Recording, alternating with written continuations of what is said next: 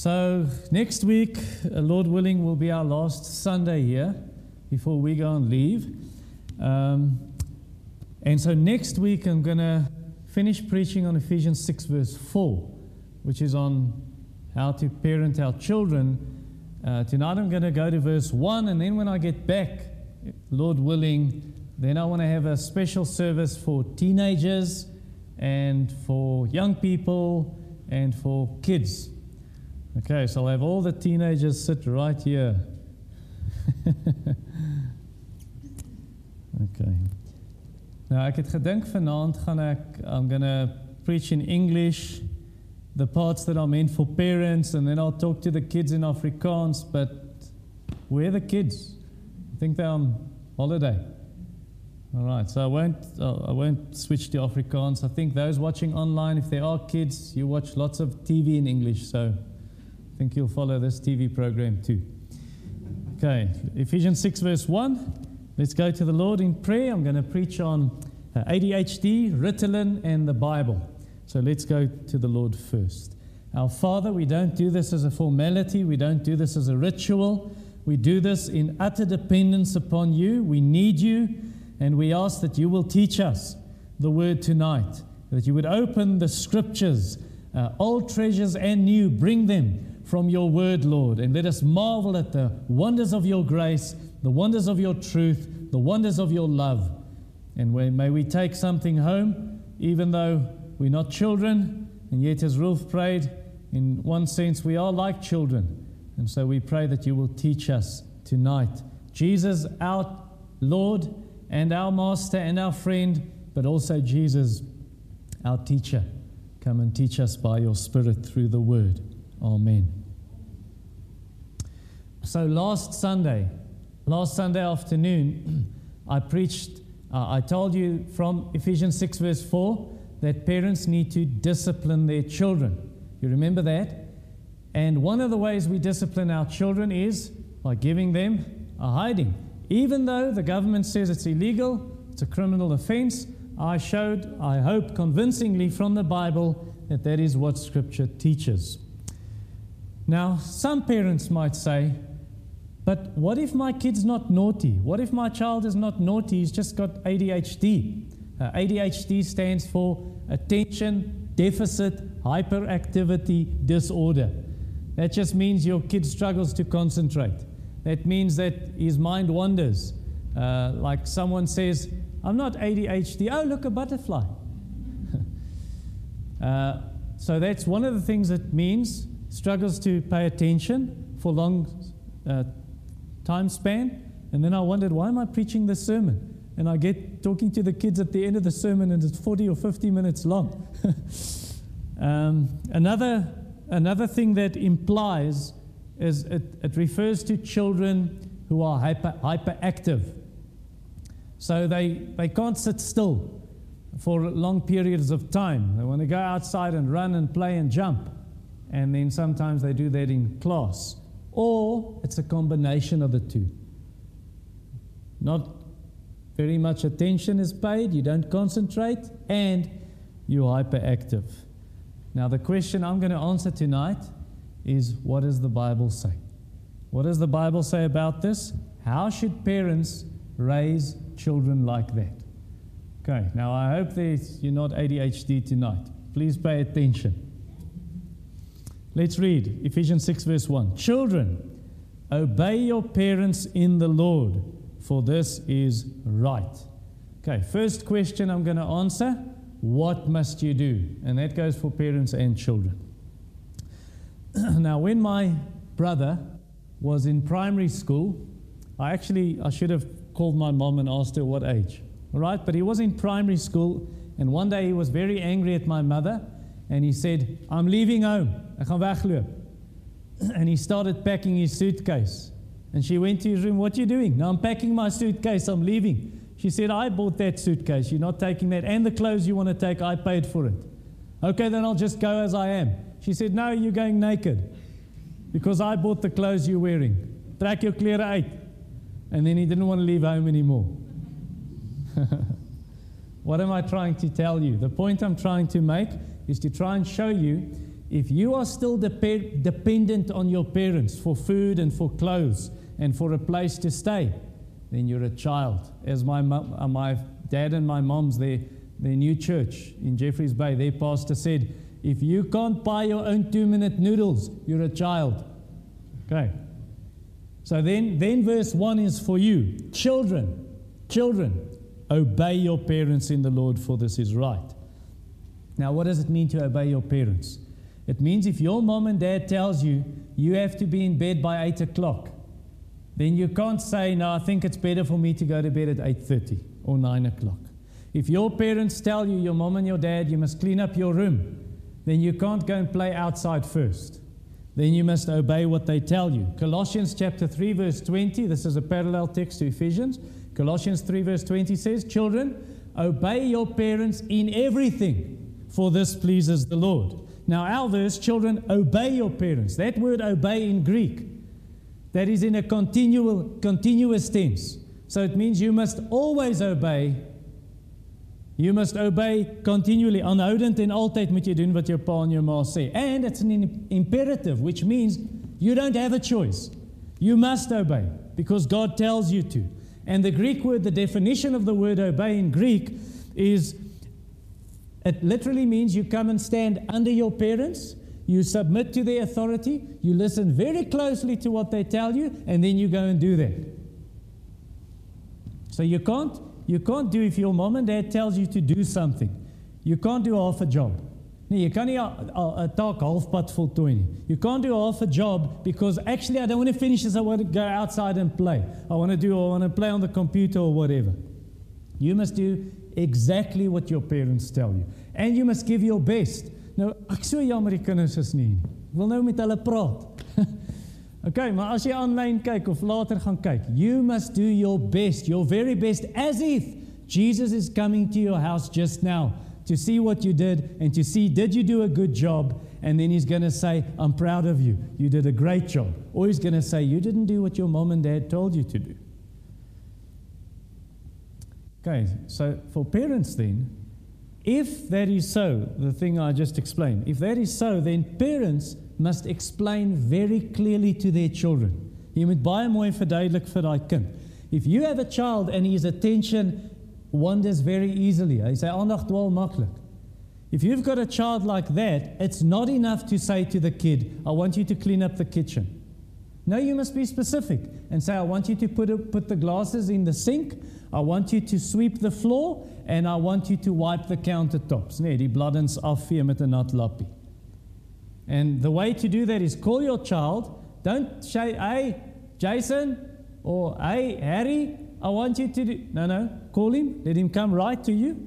Make sure he's looking in your eyes. Makes eye, you make eye contact. So hy kyk in jou oë and then you tell him what he must do. Jy gee hom een taak op 'n slag, not uh, information overload, né? Nee? Een taak op 'n slag and then you ask him, "Will you repeat what I told you, what I just told you?" And then the child must repeat, "You said I must do." Yes, you understand. And then you may even take the broom and you show him how to sweep the floor. I want you to do it. You see these row of tiles, you start here and you do this. And miskien doen jy dit die eerste keer. And then you take the nut lappy and you wipe the countertops and you say, I want you to do it like this. All right, every corner you do it like this.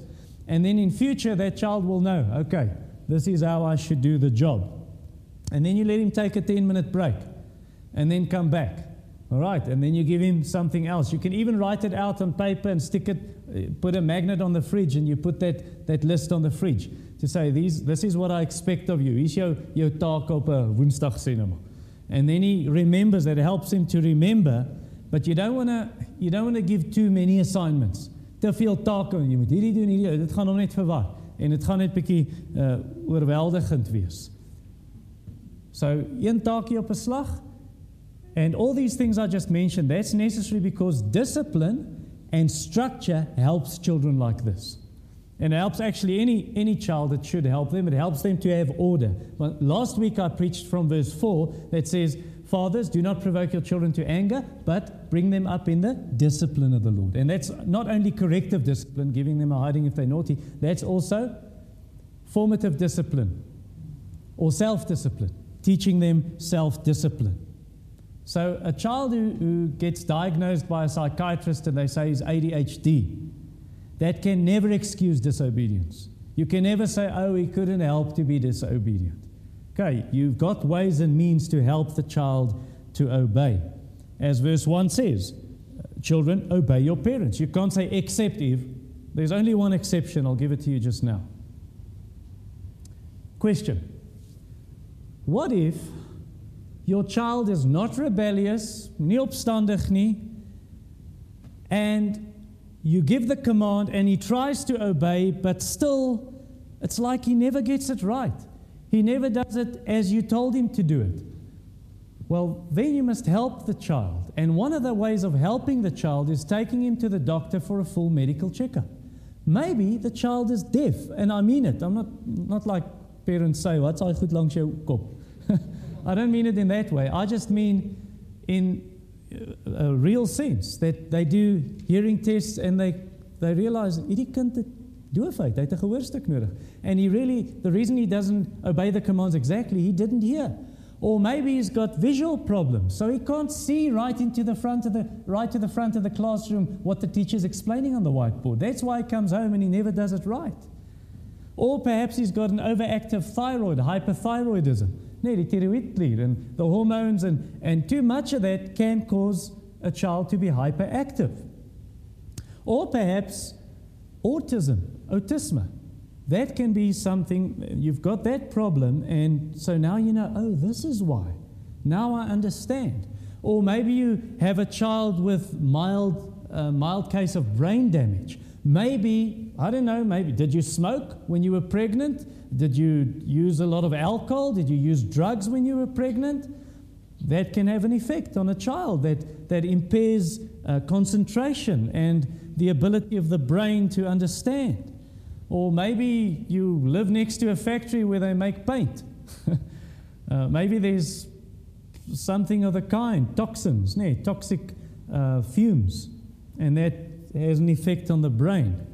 Right, so all, all of those things that can affect the concentration of a child. And so it's not that the child wants to disobey, he listens to what you say, but he doesn't understand. And he doesn't know how exactly to do it. So the, the solution is what then? Get medical help. Now, if you've eliminated all of those things, or any medical thing, if you've eliminated that, you must teach your child self discipline.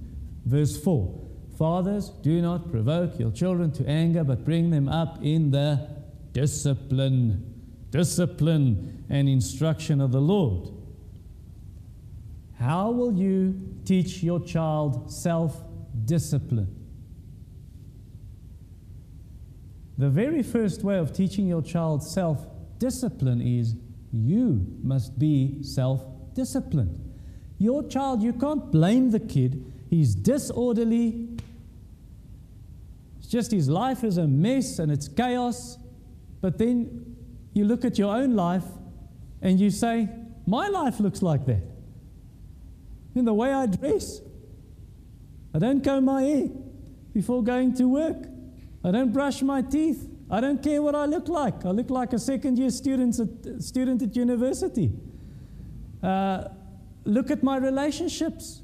Look at my relationship with the Lord. Look at my work quality. Look at my car. Look at my house. Look at my family. It's just a mess. It's like a bomb has it. And then you wonder why the kid's disorganized and disorderly. All right, so you must be self disciplined. And the very first way for you as a parent to be self disciplined, and it's not only parents, I'm talking to all of us, the very first way for you to be self disciplined is you must be saved. Now, immediately, some unbelievers are going to hear this and say, hey, I'm, I'm not even a Christian and I'm very self disciplined in certain areas. But in general, unbelievers do not have self control.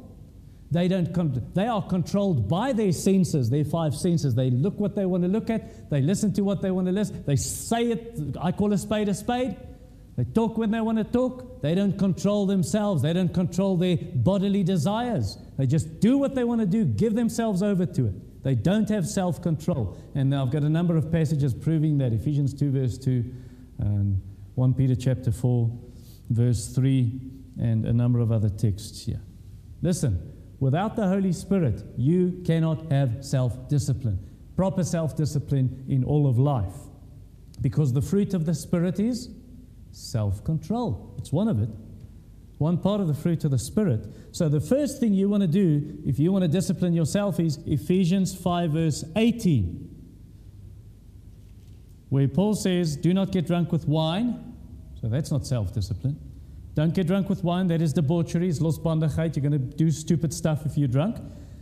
But be filled with the Spirit. And if you're filled with the Spirit, then you can do Ephesians 6, verse 4.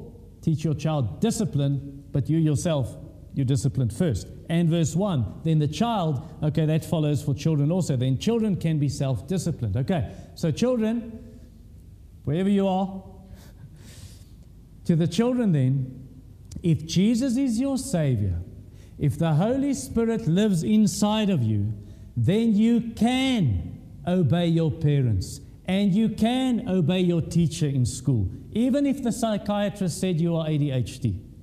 You can obey. You can say to yourself, if the Spirit lives in you and Jesus is your Savior, you can say to yourself, uh uh-uh, uh, i am not going to think about unicorns jumping over rainbows now. I'm not going to think of playing outside in the jungle gym now. No, I'm not going to think of I want to have break now and run around.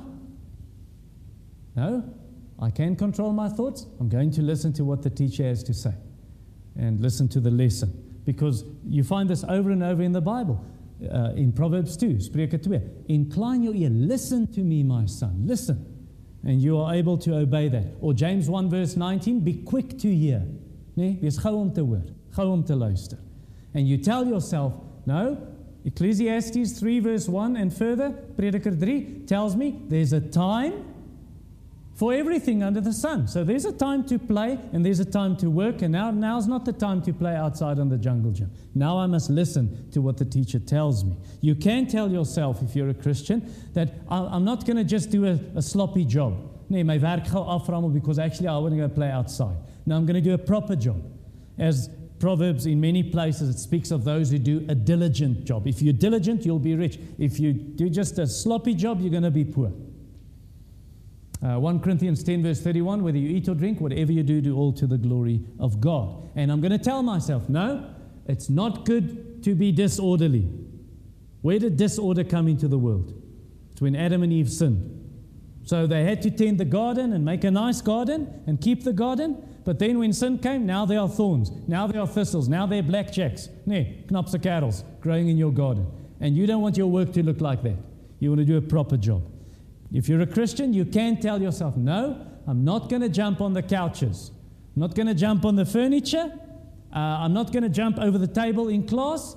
That I'll wait for break time and then I can go and run outside and play outside. As Paul says in 1 Corinthians 9, verse 27, I discipline my body.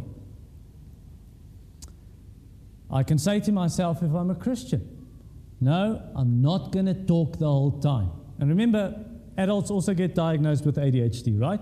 Okay, so you adult children, all of us, listen. okay, so I'm not going to talk all the time. I'm not going to shout out the answer in class. I'm going to wait until the teacher has finished asking the question, and then I'm going to put up my hand and say, Ma'am, Juffrou, I know the answer. Because the Bible also talks about that. Be, be quick to hear, slow to speak. Or in Proverbs, if you talk lots, you sin lots. Okay, and I realized that not very long ago with myself. I thought, why did I say that stupid thing? It's because I talk too much. And that's why you probably want the sermons to be shorter. you want to help me. If you believe in Jesus, He's your Savior, the Spirit lives in you, for the children again, you can tell yourself, uh uh-uh, I'm not going to butt in. Uh. I want to be in front uh, in, when we stand in the line, when we queue up. No, no. Philippians 2, verse 3 and 4. I must put others ahead of myself. I must think of their needs, not only my own. I'll stand in line, I'll wait my turn, and I'll even let other kids go ahead of me.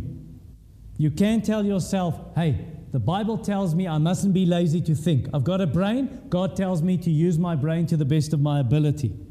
Because the Bible says you must love the Lord your God with not only heart, soul, but also mind. And then you can tell yourself, you know what I'm going to do from now on?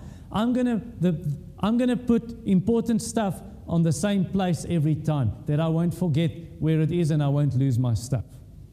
Okay, dis alles wat hulle sê simptome van ADHD. And you can solve that all with scripture and with the Holy Spirit and the Lord Jesus and his salvation. And the Bible tells you to do everything must be done in order. 1 Corinthians 14 40. If you're a Christian, you can do that. Even if the psychiatrist said you ADHD, you can do that. So if you've got a child, this child is full of energy. It's like he never stops. I wanted to choose a picture for the blog, maar ek nie geweet wat daai ding is nie. Dat hulle die kind so opwen. yeah. So this child's always on the move, never sits still. I want to encourage parents, and maybe I should encourage some of the young men here. And I'm serious about this. Limit screen time. For a child like that, and even for the young men, if you're a gamer, I don't understand that, guys. I'm sorry. If you're a gamer, okay, maybe I didn't get it. You're 40 years old and you're still gaming on a weekend through the night, playing games. You're a man. You're a man now. Okay? You can fight with me afterward, maybe on a screen.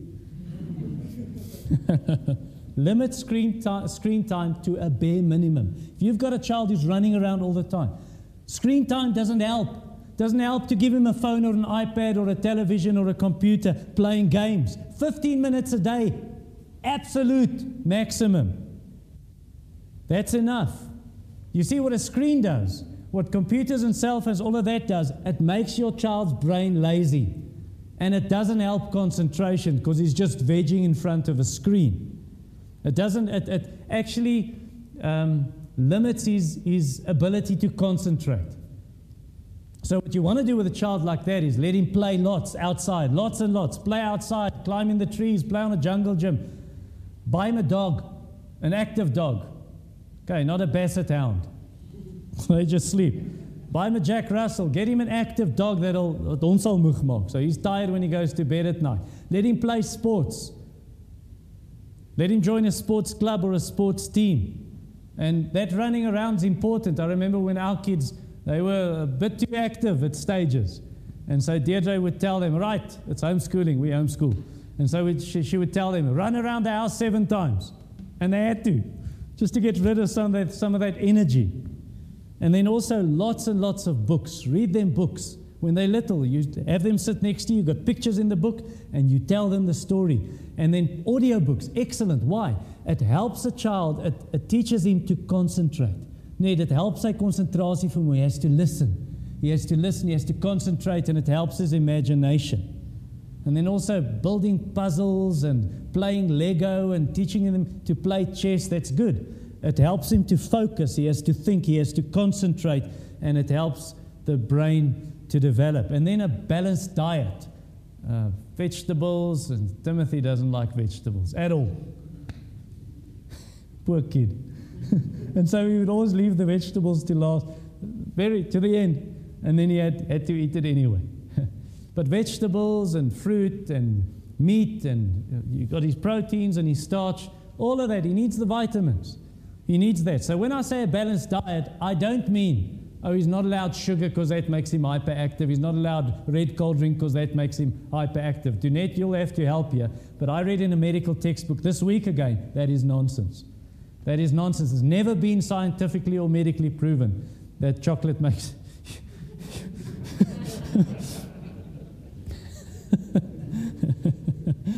now, it is a fact, though, that too much caffeine can make children hyperactive. My friend, when his child was small, his son, he had Coke, Coca Cola. And he, he was like a, what's a springhaas? It's not a jumping rabbit. it's just a springhaas in our huis gehardloop. Jumping even, jumping over the furniture. They said it was really the caffeine. They saw it a second time. So you don't want to give your child too much caffeine. Please, parents, your child must not drink Monster. He must not drink Red Bull or Power Play or Dragon or Moer Coffee. espresso, double espresso. That's too strong for that little body. The caffeine's too much. And that's why he gets running and he's hyperactive. You can't expect your child to sit still and pay attention, but you feeding him Red Bull or whatever else with too much caffeine. Now, I know what a psychiatrist is going to do, and you know what the psychiatrist is going to do. The psychiatrist is going to tell you you need to put this kid, kid on Ritalin. You need to put him on Silet or, or Dexedrine. So you put him on these stimulants, but the, the, that medication, the side effects of that, it's not good. It's not good, uh, apart from the fact that it can lead to addiction, that it can lead, it can actually block the child's proper growth. A Silet can cause liver problems. Now, Danette can help you with all of this afterward if you want to know more. I just got these from a medical website and medical textbook. Uh, a medical textbook I have on my on my shelf. Uh, it can cause stomach upset. It can uh, cause headaches. It can cause insomnia. Nee, slaaploosheid. They don't sleep well at night. So why do you want to put your kid on that medicine? The reason why psychiatrists tell you to put the kid on the medicine is because they say ADHD is a medical problem in the brain, probably a chemical imbalance in the brain. There is no proof for that. And I would welcome anyone, you can bring me articles or whatever, but I would welcome anyone and actually challenge anyone to give me proof not theory, not we suspect or this is a th- give scientific proof that ADHD is a medical problem. One medical textbook I have on my shelf, it's called The Christian Counselor's Medical Desk Reference, written by a medical doctor who's also a biblical counselor. And he said that is a theory, it's not a fact. It's not a fact. How do they diagnose ADHD? How do they tell you your child has ADHD? Do they do any medical test? The only medical tests they do is to say, okay, he hasn't got hearing problems or visual problems, or they try to eliminate other medical problems. They, don't, they, they can't prove ADHD by an MRI scan, by a CT scan. They can't say, oh, here's blood samples and we can prove in the blood something's wrong. They can't do that by taking x rays. So there's no medical test they do to show you have ADHD, your child has ADHD. They can't prove there's something wrong in the brain. Listen to this quote. I got this on the website, the official website of the American Psychiatric Association. Those are the guys who wrote the DSM 5 for those who know, psychology and psychiatry. It's like the psychiatrist's uh, Bible, their textbook, to show this is, these are the uh, symptoms and so on. All right, this is what they say. There is no lab test to diagnose ADHD. Edward Welch He's a Christian, a biblical counselor, but also a neuro. He's got his, his doctor's degree, his PhD in neuro, neuro, neuropsychology. Neuro has to do with the brain. Ritalin, he says, does not treat any chemical deficiency in a child's brain. No one needs Ritalin. Ritalin type medicines or tablets act like aspirin. Nee, jou hoofpynpille sekere hoofpynpille. Acts like aspirin. They suppress symptoms in people. They are not a cure. It doesn't get to the root of the problem.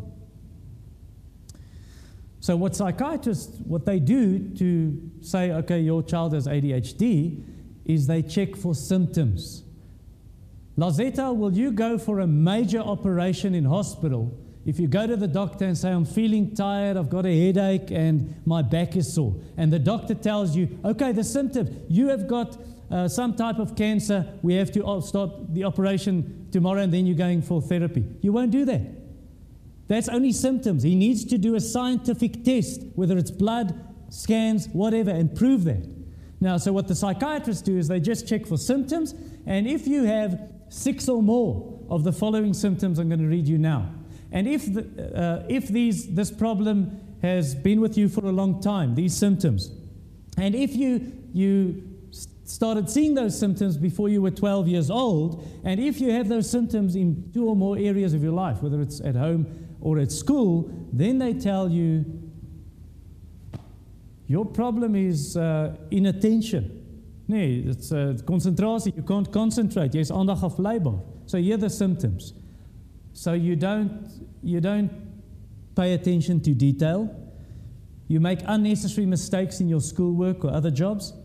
You, you can't keep your focus on the task you're doing, the task at hand. You don't pay attention in class when the teacher's talking. You daydream when they talk. You daydream when your parents tell you to do something. You do half, half a job. You don't finish the job. Uh, your work is absolutely chaotic. It's unorganized. And then you hate jobs where you have to sit down and think. You don't want that kind of work. And you lose stuff like keys or your glasses or other important stuff, your schoolwork, your textbook. Oh, ons baie van ons ADHD. Um, and then your attention wanders easily. You, you don't stay focused. And then you, you forget even your basic things you have to do every day.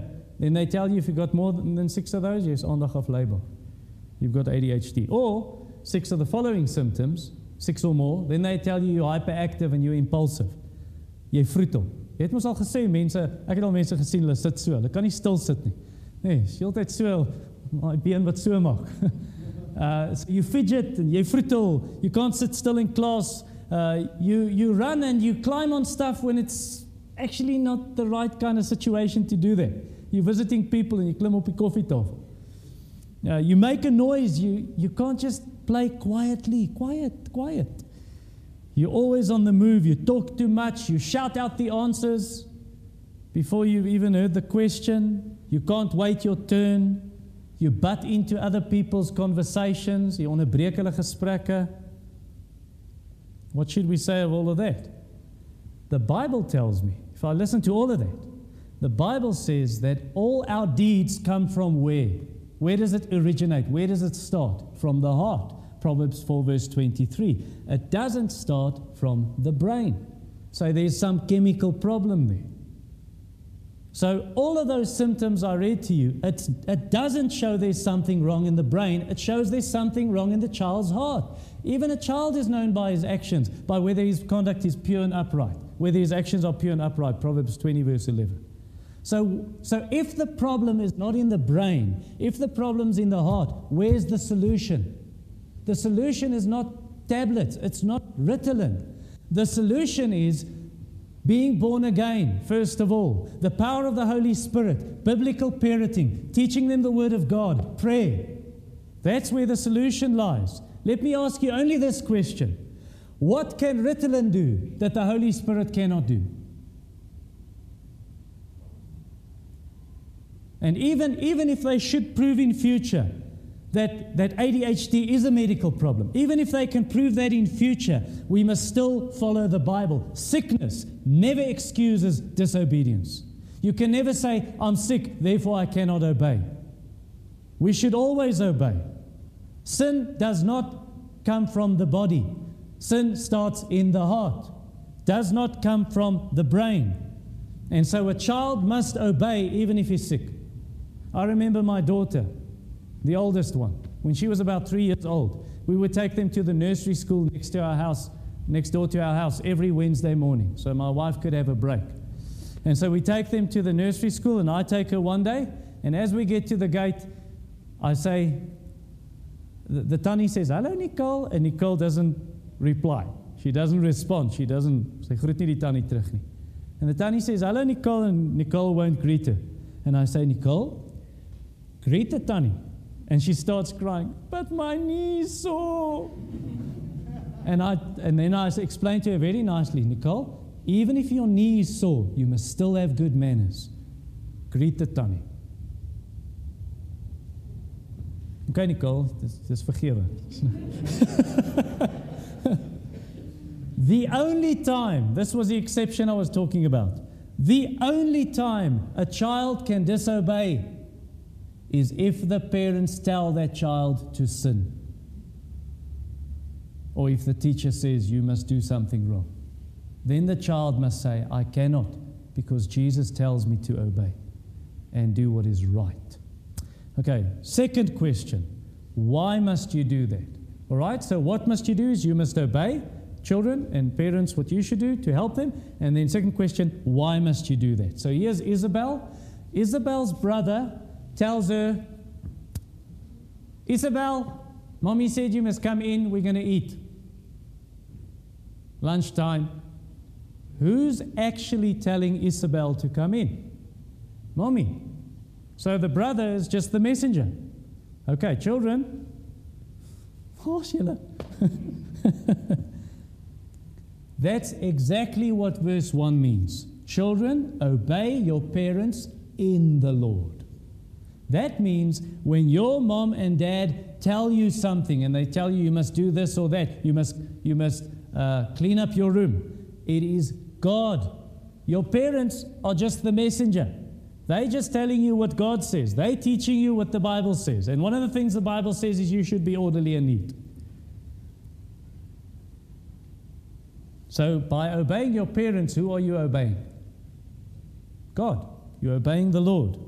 And you can't do that on your own. You need the Holy Spirit's help.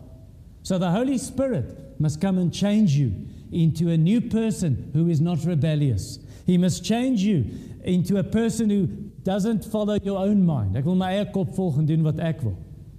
Jesus comes by the Holy Spirit, and what he must do is he, rem- he must remove this hardened heart. And I'm not talking about kids, the, the muscle that pumps blood. I'm talking about who you are as a person. He must remove that hardened heart and he must give you a soft heart that will obey him immediately when he talks and when he tells you what to do.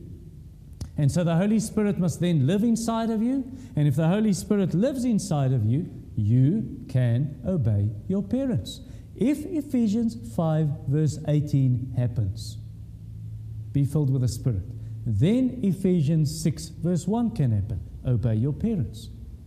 And you can do as you are told. Okay, I'm not asking this to children only. I'm asking all of us here. Has the Holy Spirit done that in your life? Has the Holy Spirit, have you asked Him, please take control of my thoughts? Please take control of my heart. Please take control of my life. If you haven't asked that, what, what, is, what is preventing you from doing it right now? Right now, where you are sitting, saying, Lord, take control of my life.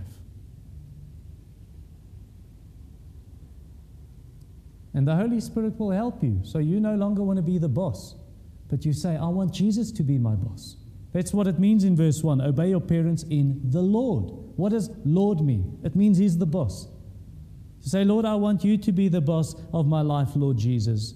And then the Holy Spirit will show you that Jesus is the friend of children. Jesus loves children. You saw that in, in, in the Bible, right? Luke 18, for example. He loves children. And now some kid might say, but there are other kids at school, they don't want to be my friend because I'm always naughty and I'm always in trouble. They don't want to be my friend. Why will Jesus want to be my friend? And uh, I don't listen to my parents, I'm in trouble with them, I'm in trouble with the headmaster in the headmaster's office, and the teacher shouts at me in school, and I'm in trouble there. Well, why does Jesus want to be my friend? You know why Jesus wants to be your friend? Jesus wants to be your friend because he's not only the friend of children, he's the friend of sinners. Are you a sinner? Jesus is the friend of sinners. He loves sinners, as I preached this morning. And so for Jesus, remember, Jesus does not only save us from hell and from death and from the power of sin. That's not only something Jesus does. To save people is something Jesus is. He is the Savior of sinners, He is the Savior of the world. So tell Him, Jesus, I'm a sinner. Will you be my friend? And then tell Him, Lord, I want to be your friend too. Because that's why Jesus died. One of the reasons Jesus died, John 15, He died for His friends. So you can be His friend. And Jesus will answer your prayer if you mean it. How do I know Jesus will answer your prayer? You know how I know that is because Jesus took the first step. As I preached this morning, Jesus took the initiative. Jesus took the very first step to come and save sinners. He came to this earth, he became a man, he lived the perfect life, he died in the place of sinners. So listen, salvation is not something you do. Salvation is something Jesus did already. He already did it on the cross 2,000 years ago. And He wants you to trust Him. And what did Jesus save us from? Well, many things. But one of the things Jesus saves us from, it starts with a D and it ends with it is obedient. Jesus saves us from one of the things disobedience. Disobedience to Him and disobedience to our parents.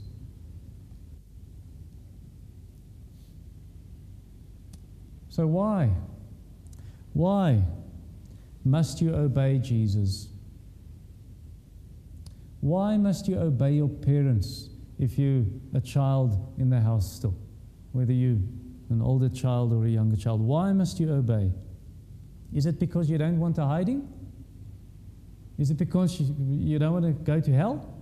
Must you obey Jesus and your parents because if I don't obey, I won't get a bike? I'm not going to get a bicycle. If I don't obey, I'm not going to get pocket money. If I don't obey, I won't get chocolate. If I don't obey, then I'm not going to get a new puppy. That's not why you should obey. What does verse 1 say? Why must you obey? Children, obey your parents in the Lord. Why? That's right. Because that's the right thing to do. So if you run outside when your mom said come in and you're disobedience or disobedient, that is wrong. And if something's wrong, 1 John 5 verse 17 says it is sin. And sin must be punished. The wages of sin is death. So it doesn't help for either children or adults. It doesn't help you stand before God on Judgment Day and He says to you, Why did you disobey? And you say, Because I had ADHD.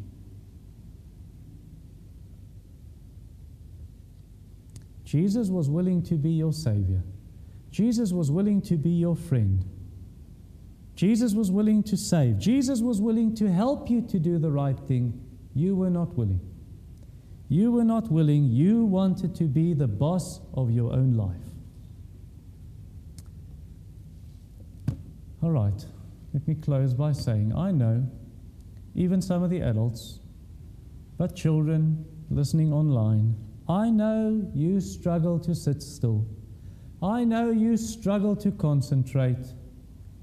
I know you struggle to do what your mom told you, or your dad, or your teacher. I understand but Jesus can help you. Jesus can help you. It's not necessary for you to say, but I can't do what is right and I'll never change because I have ADHD. The psychiatrist is going to tell you that. Listen to what, again, some psychiatric website says. Some people never completely outgrow ADHD symptoms. In other words, the psychiatrist is telling you maybe you'll never change. And they even say Treatment won't cure ADHD. So we're going to treat you, but it won't help.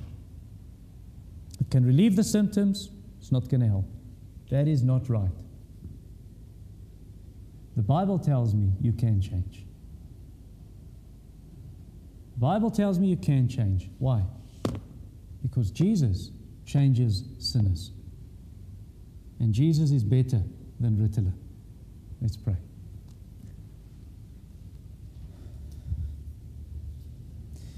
Lord Jesus Christ, we bow the knee to you, our Lord and Savior, the sinner's friend, the friend of children.